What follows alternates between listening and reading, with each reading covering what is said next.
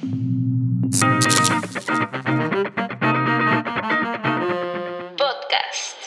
Hola, bienvenidos a Salud Mental. Muy felices de recibirle en esta casa editorial Ultimatum. Reciban un abrazo de toda la producción, de nuestros directores y de todos los que hacemos posible esta casa editorial. Ya estamos transmitiendo totalmente en vivo desde nuestros estudios y bueno, me gustaría darle la bienvenida a todos los que se van a ir sumando a la transmisión, a los que nos van a escuchar en plataformas como Spotify o YouTube. Por Eso no es todo. de ello. Y ya escucharon esa bella voz, ya está con nosotros la psicóloga Andy Coutinho. Muy buenas tardes, ¿cómo están? Estoy viendo que hay personas que se están conectando. Este, muchas gracias por otro jueves. Otro Sí, jueves, otro programita que estamos aquí juntos, listos para ofrecerle a las personas un nuevo tema que sí vi ahí comentarios que les interesaba, entonces llamó bastante la llamó la atención. atención. Como que tema de niños, los papás se activaron ahí de quiero información, quiero información, comparte, Totalmente. comparte. Así que si usted está en compañía de su hijo, su sobrino, incluso un adolescente, un primito, un vecino, tráigalo y dile, mira, hoy van a hablar de terapia de juego. Nos van a explicar los psicólogos qué es la terapia de juego y por qué es importante hacer hincapié en el juego. Principalmente porque es un medio de comunicación entre, ya sea eh, a nivel clínico, con el terapeuta y el niño, pero también en la familia, padres e hijos. Entonces, bienvenidos todos los que se van a sumar. Un saludo a toda la frailesca, ¿verdad? Allá Ay, el territorio sí. de la psicóloga Andy Yo no sé en Coutinho. qué momento vas a ir para allá Ya a visitarnos con la colega Carlita que nos está viendo, nos manda este éxito, colegas nos dicen. No sé Éxito. en qué momento nos vas a decir ya nos vamos para allá. Ya vamos a ir pronto. También nos están viendo desde San Cristóbal, Órale. Carlos Lara, entonces vamos muy bien. Saludos, Carlos, hasta Saludos San Cristóbal. allá. Muchas Se me gracias. antoja el frío. Sí. Ya, ya Tuxtla ya dejó el friecito de lado, ya volvió al calor y bueno, ahora hay que escapar a las montañas. Bienvenidos todos, muchas gracias por seguir esta transmisión. Bueno, ¿qué es la terapia de juego? Y me gustaría que iniciáramos hablando de esto porque es bien importante que entendamos que cuando decimos terapia, obviamente nos referimos a que esto es ejercido por un Profesional. ¿no? Vamos a separar el término terapia y juego. Pero empecemos con la terapia de juego. Psicóloga Andy, en términos generales, en términos simples, ¿qué deberían saber las personas cuando llevan a su hijo al psicólogo y dicen, bueno, veo que el psicólogo o la psicóloga se puso a jugar, dicen, con mi hijo? A veces piensan que es, es un método para romper el hielo. Por supuesto que es una forma de que el niño entre en confianza, pero implica muchísimas cosas más. Así es, tocas un punto muy importante. Eh, como saben, y toca tú también, lo compartimos, soy psicóloga infantil. Claro que y sí. es lo primerito cuando entran los papás y ven juguetes y dicen, bueno, ¿y entonces cómo trabaja una psicóloga infantil con mi hijo? ¿Se lo va a pasar jugando o qué? Y hay que explicarles porque los papás piensan de que "Ay, son- es una hora ahí perdido jugando con mi hijo, pues mejor. Una especie de hago". guardería, ¿no? Ajá, exactamente. Y hay papás que a veces no entienden como esa parte y sí lo toman como guardería y no, o sea, terapia de juego, como tú dijiste, vamos a separar esas dos palabras. Terapia de juego es una psicoterapia con el niño, donde hay dos elementos, el terapeuta, el profesional en este caso, y el niño es una herramienta donde el niño y el terapeuta empieza esa relación, esa confianza, esa interacción, donde uno, el terapeuta, ¿cuál es su chamba? Analizar, observar, ver ciertos detalles, tener esa intuición muy rápida, tener también la cabeza muy, muy atenta con todas las herramientas aprendidas para en qué momento, en ciertas situaciones, actuar. Y con el niño, ¿para qué le sirve la terapia de juego? Para expresar sus emociones, para el manejo del miedo, del enojo, de la ira y todos los sentimientos que pueda estar manejando. ¿Por qué? Porque un niño no se le enseña cómo expresar sus emociones, cómo actuar con ellos. Yo siempre comento de que un niño lo único que sabe y lo aprende en la escuela o a veces los papás que tocan el tema y algunos unas caricaturas, ¿no? Programas de televisión. Sí. El, lo básico. Tristeza, alegría. Es cierto. Y enojo. Nada más son esas tres emociones donde el niño únicamente conoce. Y ahí circula. Y ahí se va. Y no sabe que existe el miedo, no sabe que existe la calma, el, el de amor. Hay más emociones y hay un montón de sentimientos que el niño no lo sabe. Entonces, ¿qué hacemos nosotros los profesionales en psicología infantil? Enseñamos al niño a manejarlo, a conocerlo, a que sepa que, que ponerle nombre ¿no? a toda situación que vive, porque a veces dice, bueno, es que no sé ni qué siento. Entonces, por medio del juego, terapia de juego, hacemos que el niño vaya aprendiendo, reconozca, sepa quién es y pueda canalizar todas las emociones, sentimientos, pensamientos y conductas de una manera funcional. Y es bien importante como lo dices, porque es labor de los padres entender esta dinámica que los hijos van mostrando, pero sobre todo una cosa, ¿por qué es a través del juego? Bueno, los adultos somos capaces, en teoría, ¿verdad?, de expresar nuestras emociones, de decir, me siento mal, esto es lo que me duele, me sucede esto, y podemos explicarlo de mejor manera. Pero ¿cómo te explicas y cómo te explica un niño que está pasando por una crisis emocional? ¿Cómo te explicas y cuál es la interpretación que le debemos de dar, por ejemplo, cuando aparecen eh, procesos como enuresis? o cuando o, ecopresis. Y, y, estos términos se refieren, padres y personas que nos están viendo, maestros, a cuando el niño eh, se hace como conocimos, conocemos burdamente, pipí o popó, ¿no? Cuando no tiene este control de esfínteres, cuando hay situaciones que ponen al niño al límite y no sabe cómo reaccionar. Es bien importante que nosotros sepamos que a través del juego podemos identificar qué es lo que subyace en eso, es decir, qué es lo que está generando esos procesos. Por ejemplo, si llega un niño al juego, y esto es bien importante porque vamos a hablar de dos fases más en esto, pero bien importante, si como psicólogo o psicóloga llega un, un niño o una niña que comienza a jugar a la casita, que es que es comúnmente las herramientas que se tienen en el consultorio, y comienza incluso a tener una actitud de imitación con respecto a los padres. Allá ves al niño manifestando estas actitudes que ven mamá, manifestando esas actitudes que ven papá, de enojo, de impulsividad, o muchas veces, y ahí es donde entramos en confusión, cuando por ejemplo un niño varón muestra eh, una, una preferencia por estos juegos, los papás se escandalizan, ¿no? Y, esto es bien importante si nos está escuchando.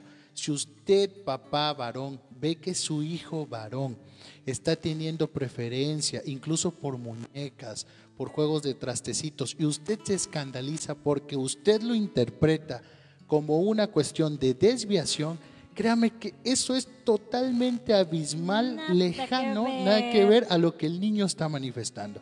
Quizás el niño está eh, replicando un comportamiento materno, está replicando una forma de comunicación que desea entre usted, su padre y él, u otros procesos que se pueden dar de acuerdo a la familia. Recuerden que cuando el niño está jugando, y aquí voy a eh, globalizar tanto en terapia y en casa, el juego del niño es simbólico. Entonces, ¿qué me refiero con es algo simbólico? El niño durante el día o un día antes, el niño está observando, está escuchando todo lo que pasa, tanto los, con los miembros de la familia hasta con lo que ve en la televisión. Entonces el niño se le queda programado, le queda ese chip y empieza a simbolizar en, por medio del juego todo lo que pasó en el día, desde lo que mis papás hicieron o lo que me dijeron o lo que vi en la televisión, o la parte de que eh, bueno, vi esta, este comportamiento de mis papás y yo me sentí triste y lo expreso, lo simbolizo con el juego. Entonces, si ustedes ven que su hijo está agarrando, porque eso siempre pasa, los papás se asustan de que es que mi hijo está jugando con una muñeca. Sí. No se asusten, papás, es que algo está pasando, algo está simbolizando que es su forma de Sí, claro. Me voy a desahogar por un momento de la situación, porque el niño, aunque no lo crean, todo lo que escucha, ve en casa, el niño se estresa, se pone triste, se enoja, tiene miedo y como no sabe de qué forma lo expres este, expresarlo, me pongo a jugar. Totalmente. Y es que lo decíamos a un inicio, es una forma de expresar, como lo decía la psicóloga Andy, es una forma de manifestar, de decir, es el lenguaje del niño. El juego es la forma en que el niño se va a comunicar y es a través del juego que los terapeutas establecemos una alianza con el niño. ¿Por qué? Le, le diré algo muy sencillo. Imagínese que su hijo está pasando por un proceso de violencia, de bullying en la escuela, ¿no? Y usted lo trae a terapia porque dice, yo no quiero que mi hijo se siga dejando. Esa es la demanda de usted. Pero bueno, ¿cuál es la demanda del niño? ¿No? ¿Cuál es? Y entonces a través del juego la vamos a conocer. Porque el niño quizás desarrolló una vulnerabilidad a la violencia o desarrolló un sentido de inseguridad que en el juego lo va a manifestar en las preferencias de los juguetes, las cosas que le interesan, la forma en que trata a sus juguetes. Y esto es bien Muy importante. cierto. Papás, tíos, primos, abuelitos que nos ven. En casa, si usted tiene un niño, vea cómo ese niño trata sus juguetes. Vea cuáles son eh, preferencias que muestra por esos juguetes. ¿Son juguetes de tipo bélico? ¿Le interesan únicamente los juegos de violencia? ¿Les interesan los juegos eh, interactivos? ¿Les interesan los juegos que van más relacionados a una estructura familiar? ¿Qué le interesa? Usted ve que su hijo agarra los muñecos y todo el tiempo ¡pra, pra! y les La está lucha. golpeando y la lucha. Ojo, ahí hay una impulsividad, ahí hay un desahogo de impulsividad que se está manifestando. Vuelvo y repito, no es para que entremos en alarma, pero sí es para que prestemos atención, porque es el lenguaje del niño que se está manifestando en la situación. Exacto, no es, no es alarmarnos ni asustarnos, sino estar al pendiente de, a ver, es mi semáforo amarillo de que mi hijo algo le está pasando, algo siente y lo está sacando por medio del juego. ¿Y qué hago como mamá o papá? Acercarme, jugar con él y decir, bueno, ¿qué está pasando? No de forma directa, obviamente, porque tenemos que ser muy claros que en la terapia de juego o en el juego, nosotros no llevamos como las, eh, la dirección. Sí, Es del- hay dos tipos de terapias de juegos, que una es la directiva y la, la no directiva, ¿no?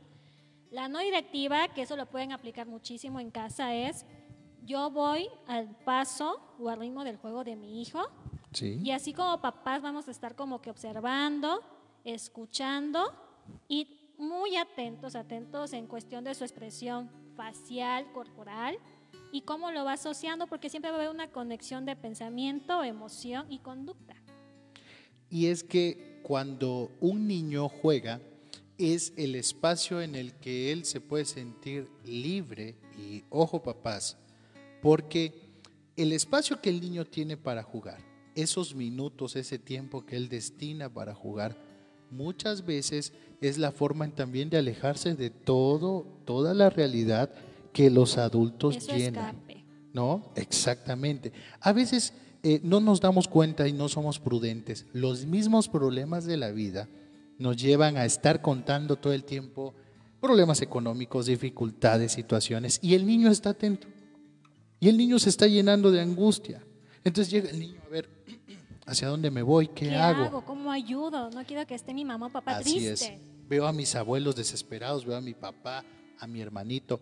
¿Qué puedo hacer yo para aliviar esta situación? Y muchas veces el niño muestra estas actitudes de impulsividad, de frustración, de una necesidad de atención. Cuando tu hijo hace, como decimos en Chiapas, demasiado escándalo en un juego, te está tratando de captar tal vez, te está tratando de decir, hey, ven, la pregunta acá sería para los padres, ¿qué tanto conoces a tu hijo? ¿Qué tanto conoces con lo que juega tu hijo? ¿O únicamente eres proveedor de juguetes? ¿Únicamente eres proveedor de, no, a mi hijo, porque hay, hay papás, ¿no? A mi hijo no le falta nada, tú ves, tú ves el cuarto de mi hijo y parece Disneylandia. ¿no?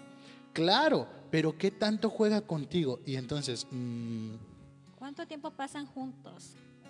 ¿Qué tanto compartes con él? ¿Qué tipo de juegos? Y tocas un punto muy importante. Si nosotros estamos fomentando el juego, el juego familiar, no significa papá, mamá que se van a andar comprando los juguetes del año, los más costosos o lo que está la moda. No, siempre en cuestión de, para los juegos con los niños, hay que estar con los juguetes. Eh, sí se maneja, fíjate, en terapia de juego, los juguetes de autoridad. ¿En qué sentido? Los soldados, Sí, este, los de los famosos juegos de guerra nos ayuda muchísimo a nosotros los profesionistas, los profesionales. ¿Para qué? Porque el niño empieza como a, a descargar todo su enojo y su furia con los soldados o con las pistolas, ¿no? Entonces, ese sí es un juego de los soldaditos para en casa de que, bueno, está enojado, va a empezar a estar haciendo la gran lucha y sacando. De los juegos de la casita, también es muy importante y es muy bueno para los niños porque va como que simbolizando todo lo que pasa en casa y es como que de ahí le empiezas a ver de que, bueno, cómo es la relación mi hijo, cómo, cómo tiene su relación mi hijo con, con su hermana, con su hermano o como nosotros, con nosotros como papás, ¿no? También otro tipo de juego es dibujar, Sí. usar la plastilina. Eso también nos ayuda muchísimo con el niño porque va moldeando, va descargando. Si el niño está como que con la ansiedad o con los nervios, la plastilina le ayuda muchísimo para calmarse y va moldeando y va haciendo hasta figuras. Y me acuerdo perfectamente, una de mis clases de la maestría fue de que si le damos una plastilina al niño y si tú le pides, este es el juego direc- directivo, Ujú. ¿sabes qué? Haz un animalito y le vas a poner un nombre y es el color favorito y tuyo. Y le preguntas, ¿y cómo está ese animalito? Triste. sí, claro. Y, y ahí es donde captamos muy rápido de que está triste el animalito, ok. Pero si ponemos atención, el que está triste es el niño. Porque el juego es proyectivo. Exactamente. Entonces, si quieren saber cómo se sienten sus hijos, no es comprar la gran mansión de Barbie o todos los juguetes, sino que con la plastilina o con los dibujitos y este jueguito de que, a ver, ¿y si me dibujas este animalito? O si me dibujas un personaje y cómo se llama, cómo se siente, qué hizo el día de hoy, con quién se lleva mejor, con quién no se lleva bien. Créeme que ahí van a tener las respuestas y conocer a su hijo y conocer qué pasa alrededor de él, tanto en casa, tanto en la escuela y en su comunidad, que eso lo comenté en mi primer programa, que son los tres factores de riesgo Wow. con un niño. Entonces, si quieren conocer más de, de sus hijos, acérquense y hagan ese jueguito de que, a ver, le pongamos nombre y van a ver que el juego proyectivo van a resolver muchísimas dudas. Magistral, me encanta, me encanta. Todos los que se están sumando y que están viendo esto, aparte de ser en vivo, va a quedar grabado, lo van a poder escuchar en Spotify y YouTube. Gracias, mira, nos están viendo desde Tapachula, Jorge Villalobos, gracias, Alma Monsiváis, saludos desde San Luis, San Luis Potosí. Sí, Genial, hasta San Luis Potosí anda ultimátum a través de salud mental. Evelyn Molina dice, gracias Ay. psicólogos. Saludos, Saludos, a las maestras de preescolar que se han unido a esta transmisión. Saludos maestras a todos, de verdad que esperamos sus preguntas, sus comentarios y también sus experiencias. Así que súmense comentando en este programa, dice Dani Coutinho. Saludos a Andy Coutinho, Claudia Cerda. Mi, mi prima. Por ahí, ahí dice, hay dos comentarios. El primero dice, Socorro Morales, y cuando el niño, sus juguetes son superhéroes y juega golpeando uno contra otro, ¿qué pasa con ese niño? Lo decíamos hace un momento. Es, debemos interpretar esto de forma singular de acuerdo a las cosas que suceden con ese niño. No es el mismo, así sea el mismo juego y el mismo comportamiento, son diferentes procesos que se mueven. Puede que el niño es la forma en que aprendió a jugar y que puede estar manifestando algún tipo de impulsividad o simplemente es una forma brusca que le enseñaron a jugar ¿Qué se aprendió? Así aprendió y así se manifiesta. Pero tenemos que evaluar todo el contexto de bien importante Todo. y qué bueno que, que nos comentan eso porque No es, ah, mi hijo está jugando tal cosa y a partir de eso un diagnóstico. No, es una aproximación que va acompañada, por eso es importante ir con los profesionales, porque va acompañada de referencias escolares, de una entrevista con los padres, de una entrevista con el niño, incluso con los maestros. Es una evaluación que incluye varios ambientes en los que el niño se desarrolla. Bien importante, dice ahí Alma Monsiváis. Mi hijo de cuatro años juega mucho con muñecas y ve programas de niñas y trata de ponerse alguna toalla o tela de vestido o cabello. Qué bueno que hacen este comentario en esta tarde. Era uno de, los temas que íbamos a desarrollar durante esta tarde. Qué bueno. Si no, si no escucharon este comentario, lo leo una vez más. Dice, mi hijo de cuatro años, un varón, juega mucho con muñecas y ve programas de niña y trata de ponerse alguna toalla o tela de vestido o cabello. Bien, una de las demandas que más ocurre a nivel terapéutico con los papás es eso, cuando el niño muestra preferencias por las características del sexo opuesto. Aquí tendríamos que evaluar cómo es la relación materna, cómo es la relación paterna, por qué el niño está jugando en este, en este sentido. Quizás pueden ocurrir dos cosas, es lo que está a su alcance, sus procesos de identificación van más hacia la figura femenina y se pueden estar dando procesos en el cual el niño está estableciendo una relación estrecha con la figura femenina. Cuando yo hablo de figura femenina me refiero a mamá, abuelitas, primas, tías o personas con las que él conviva. Y aparte de eso, quiero que recuerden mucho papás los niños llevan un proceso de desarrollo psicológico. Así es. Entonces, así como el niño en cierta edad va a tener preferencia con que nada más se va a juntar con los niños de su mismo sexo, porque hasta dicen, ¡ah, qué asco las niñas, ¿no? o, ¡ay, qué asco, no me estés dando beso, mamá! Entonces, cada niño vive un proceso y como tú mencionaste, hay que hacer una evaluación de ver qué es lo que está pasando, cómo la relación con los papás, con quién se está llevando muy bien, que es muy estrecho, si hay una ausencia de una relación, no sé, paterna o materna, no lo sé. Entonces, no podemos decir, este, semáforo rojo, semáforo rojo. No, tenemos que hacer una gran evaluación y les voy a repetir, los niños pasan por ciertas etapas de desarrollo infantil donde van a haber ciertos comportamientos, ciertas conductas, ideas y emociones que el niño tiene que pasarlo y como papás tenemos que estar tranquilos y de como... Eh, saber más acerca de que, ah, bueno, es un proceso y cómo lo voy a manejar como papá. Entonces es muy importante que no nada más esta atención infantil o la terapia de juego o nada más la sesión infantil con el niño, también hay que manejar muchísimo la asesoría de papás, de bueno, ¿y cómo lo va a manejar? ¿Mi hijo va al psicólogo? ¿Y yo qué hago? ¿no? Entonces, aquí de verdad, cuando se trabaja con un niño es un trabajo en equipo y siempre lo comento con mis pacientes, no nada más son 60 minutos eh, con el profesional y se sale y a ver cómo va. No, aquí es, trabajamos todos para que tengamos resultados y más que nada para que el niño ya se, se conozca, sepa qué es lo que siente, sepa cómo expresarse y pueda vivir su vida. Y es que lo primero que ocurre cuando suceden este tipo de situaciones es que lo relacionamos con una orientación sexual. Sí. Pensamos que los niños están al nivel de raciocinio que los adultos, que interpretan las cosas como la interpretamos los adultos, incluso muchas veces con morbo.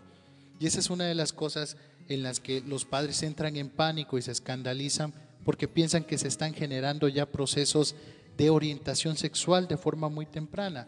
Déjenme decirles, papás, que debemos actuar con calma, siempre demostrarle a nuestros hijos que los amamos, ver por qué eh, mi hijo está quizás eh, tratando de imitar un comportamiento, está tratando de, de comportamiento mamá. Me identifico contigo, me identifico con mi hermana. Esta es la forma en la que me estoy sintiendo bien. Y bueno, como mamás y como papás, nuestra labor es decirle, eh, sin juzgar, oye, ¿qué estás haciendo? Porque es bien importante siempre preguntar. Si yo ya aseguro algo, estamos perdidos. Si yo llego y señalo a mi hijo y lo etiqueto, gritas, ya estamos O le perdiendo. gritas o le pegas, Exacto. porque es lo que hacen muchísimo, gritar y pegar. Y no. Cuando decimos comunicarse con sus hijos, significa la escucha activa, una comunicación asertiva, como tú lo hiciste. O sea, hijo, ¿qué sucede? O sea, hasta el tono cambia, una pregunta corta, obviamente, hay que bajarnos al lenguaje del niño, pero evitemos los gritos, la etiqueta, porque el niño en automático se asusta y dice, algo estoy, estoy haciendo algo mal, Sí. o, o qué tengo, qué me pasa, mis papás, ¿por qué me tratan así? Entonces ya empiezan como que a... Porque en este, encerrarse. por ejemplo, en este sentido, si llega un niño en la que la demanda de los padres es, es que mi hijo juega este tipo de juegos, un profesional actuando con objetividad y ética no va a juzgar al niño. Desde los puntos de vista de la experiencia de, de estos dos psicólogos que usted escucha y ve, lo que ocurriría es ponerse a jugar con ese niño en el primer juego que le llama la atención. Si es eso, va, te dejo jugar, te observo, veo tus movimientos, tu comportamiento y no le digo, ¿y por qué estás jugando eso? Por el contrario, me involucro en el juego y sobre esa misma tesitura podemos irle mostrando al niño otras alternativas de juego. ¿no? Que puede jugar, sí, que hay una forma de jugar a los trastecitos, pero hay una forma también de jugar juegos de destreza o de, de jugar juegos que pongan en desarrollo sus habilidades alfanuméricas y demás. Hay muchísimas cosas que se pueden hacer desde el punto de vista profesional, pero siempre acompañado de los padres. Aquí es este juego de exploración, qué es lo que tiene mi hijo, por qué actúa de esta forma, por qué está con este cambio de conducta, por qué llora. Tú lo mencionaste, por qué me está haciendo pipí o popó otra vez y ya estaba controlado. Sí. También se maneja muchísimo la terapia de juego cuando el niño eh, sufre un abuso, violencia sexual, Sí, eh, terrores nocturnos, ansiedad. Terapia de juego abre muchísimos campos para trabajar con niños, desde ciertas conductas, situaciones y emociones, que ayuda demasiado para canalizarlo y que el niño ya pueda fluir. Totalmente. Y bueno, este es un tema bien amplio al que le vamos a dar continuidad, por supuesto. Así que si usted tiene una pregunta, tiene alguna duda, por favor escríbala, déjela en la página de, de Ultimatum.